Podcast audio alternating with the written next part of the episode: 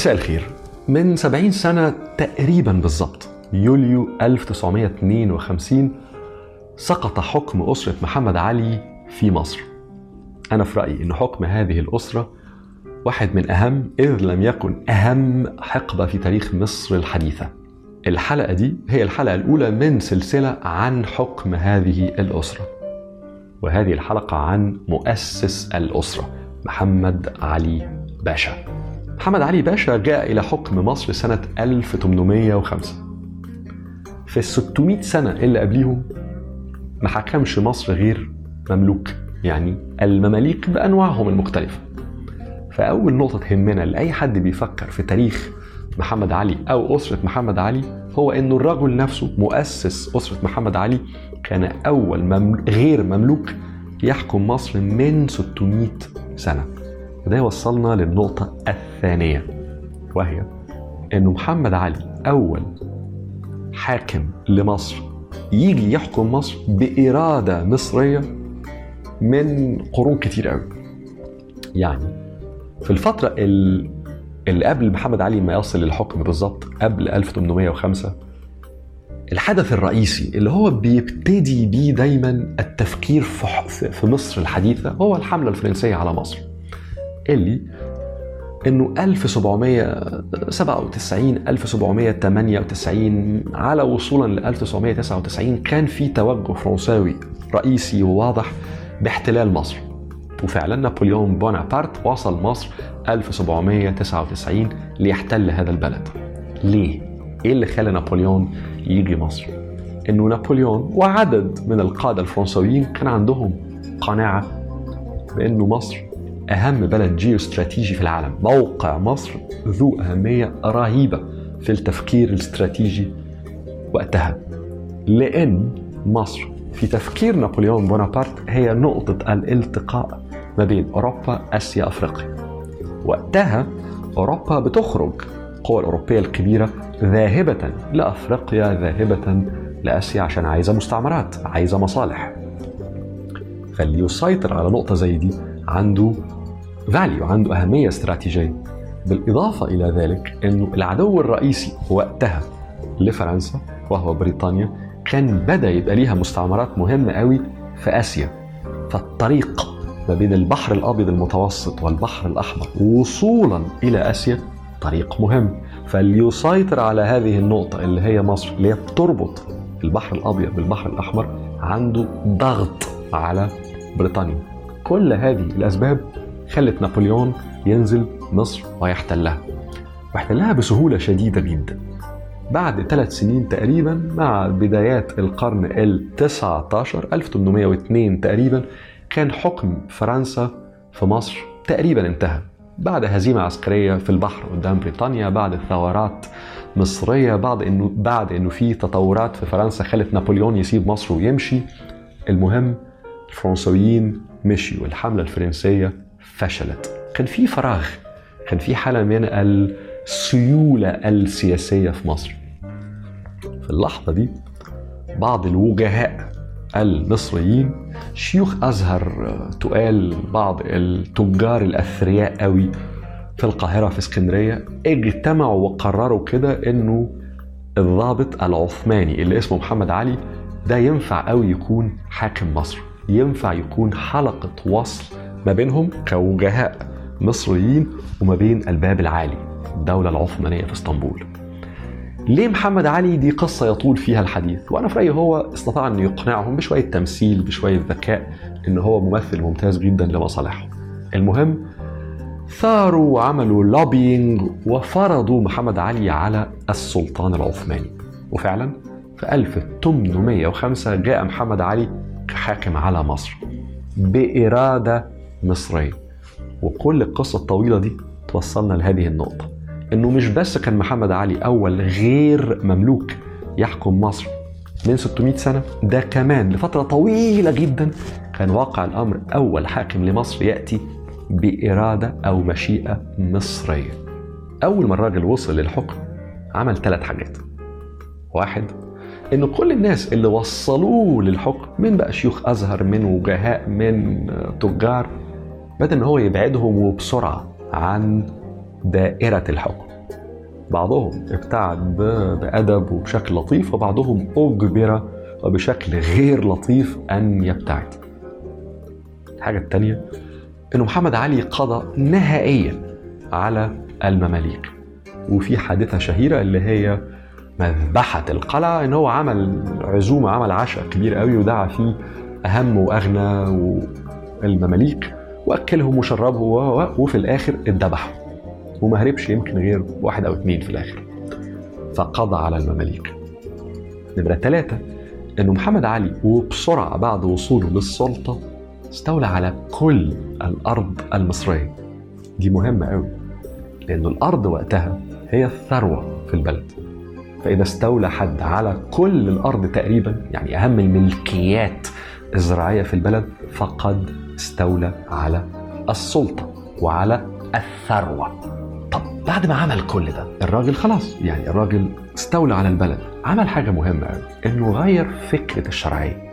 يعني هو وصل إلى الحكم بمشيئة مصرية لكن على طول جعل من حكمه لمصر أمر فرض واقع. فغير من فكرة الشرعية إنه ما بقتش شرعية حكمه في مصر هي رضا المصريين هي مشيئة المصريين في وصوله للحكم. لا أصبح حكمه وحكم أسرته من بعده فرض أمر واقع توب داون زي ما بيقولوا. بعد ما سيطر على الحكم بدأ المشروع بدت النقطة الرئيسية في كل حكم محمد علي. النقطة اللي خلت محمد علي محمد علي اللي ادت له ثقل في التاريخ المصري وهي بناء دولة حديثة في مصر. إزاي؟ واحد تطوير الجيش. محمد علي كان ضابط عثماني يعني في النهاية. والتجربة الرئيسية بالنسبة له إن هو شاف الجيش الفرنساوي اللي دخل وانتصر على المماليك وما كانش فيه قدرة عثمانية على إيقاف هذا الجيش الفرنساوي. ليه؟ لأنه في نظر محمد علي وهذا صحيح أنه الجيش الفرنساوي كان عنده تكنولوجي أكثر تطورا بكتير من التكنولوجي اللي كانت عند المماليك أو حتى عند العثمانيين. فهو رأى أنه لابد. عشان تعمل دولة حديثة لابد أن يكون هناك جيش حديث.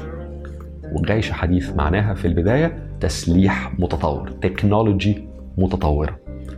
بس الراجل كان ذكي لأنه فهم التجربة الفرنسوية للجيش الفرنساوي وشافها ودرسها قدامه لعدد من السنوات.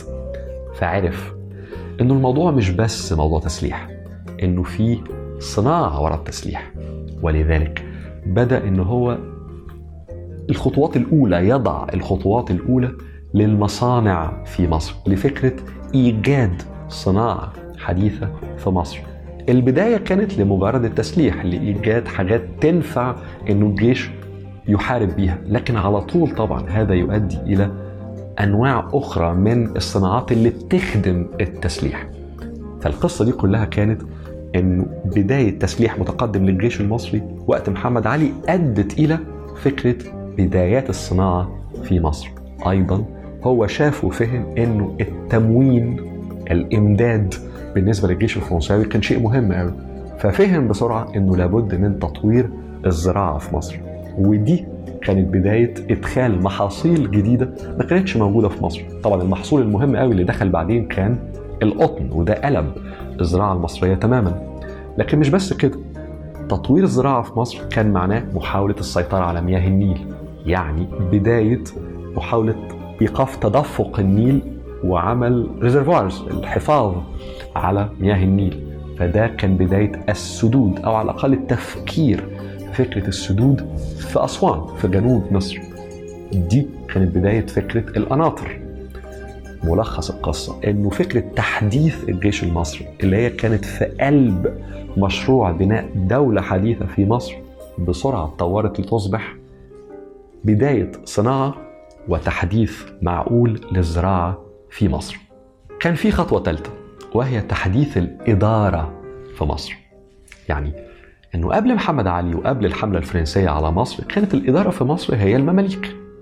وبالذات في المرحلة الأخيرة من حكم المماليك 1700 وكل هذا القرن ال 18 كان المماليك في حالة ترهل شديد يعني بعاد تماما عن أي تكنولوجي حديث عن أي فكر حديث. في حالة صعبة جدا. محمد علي جه وأدرك بسرعة أنه محتاج أنه يستخدم ضباط فرنسويين مهندسين فرنسويين. فشاف بعض الناس اللي كانوا بيخدموا في الجيش الفرنساوي واستبقاهم في مصر. وبعضهم كان راح باريس أو فرنسا راح استقدموا جابوا تاني لمصر. مش بس كده بسرعة بدأ يشوف إن هو محتاج تالنتس مواهب من أماكن أخرى في أوروبا. ومن إيطاليا بالذات جاب عدد كبير من المهندسين. وإيطاليا وقتها كانت بتمر بحالة يعني بقدر من عدم الاستقرار فكان في مواهب إيطالية مستعدة إن هي تسيب بلدها وتشتغل في مشاريع أخرى. محمد علي أيضا استقدم مواهب من تركيا ومن أرمينيا ومن ألبانيا اللي هو أصوله من هناك ومن أماكن مختلفة من الدولة العثمانية. النتيجة بتاعت كل ده إنه بعد لما كان هيكل الإدارة في مصر هيكل مترهل أثناء المرحلة الأخيرة من حكم المماليك بسرعة محمد علي خلى في إدارة متنوعة. فرنسويين طلاينة أتراك ألبان أرمن شوام إدارة متنوعة ديناميكية. اتخاذ القرار فيها أفضل أذكى ده كان بناية أو بداية ال civil service الخدمة المدنية الجهاز التنفيذي للحكومة المصرية في بداية صنع بناء الدولة المصرية الحديثة. فالقصة كلها بدأت بمحاولة تحديث الجيش المصري لكنها أدت وبسرعة لبدايات صناعة لتحديث زراعي ولتحديث كبير في هيكل الإدارة في البلد. ده يوصلنا للنقطة الأخيرة في القصة وهي سؤال. دولة محمد علي اللي هي فيما بعد أصبحت دولة أسرة محمد علي إيه دور مصر في القصة هنا؟ يعني هل كانت دولة مصرية؟ أنا في رأيي الموضوع يستحق التفكير يعني وممكن القول إنها كانت دولة أسرة محمد علي قبل قوي ما تكون دولة مصرية ليه؟ لأن محمد علي رجل كان ذكي جدا عنده إرادة رهيبة عنده طاقة مهولة طموح جبار استولى على مصر دولة ثرية عندها موارد وأنشأ هذه الدولة الحديثة أو بدايات إنشاء الدولة الحديثة لكن محمد علي نفسه كان فكره تجربته الحياتية وجدانه كل ده عثماني متأثر بالتجربة العثمانية اللي هو عاشها وكان هو طالع منها هو نتيجة لها. طموحه كان لما شاف التجربة الفرنسية شاف التطور الأوروبي فكان عاوز إن هو يستورد ويستوعب من ده بإنشاء الدولة اللي هو يحكمها ويورثها لأبنائه. لكن هذه الدولة ما كانش فيها حاجة مصرية. يعني الثقافة المصرية وقتها لم تجد طريقها إلى هذه الدولة. التراث المصري وقتها لم يجد طريقه إلى هذه الدولة. ما كانش فيه كوادر مصرية موجودة في هيكل إدارة هذه الدولة. فعلى الأقل في المرحلة الأولى لمصر الحديثة لدولة محمد علي كانت هذه الدولة دولته هو بداية دولة أسرته. لكن في كلام يعني هل كانت دولة مصرية ولا لا؟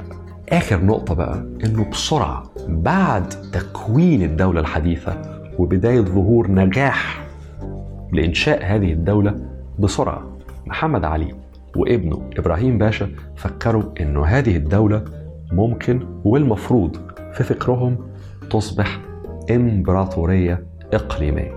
وده موضوع الحلقة القادمة. مشروع إبراهيم باشا لتطوير الدولة المصرية الحديثة تحت محمد علي إلى إمبراطورية إقليمية.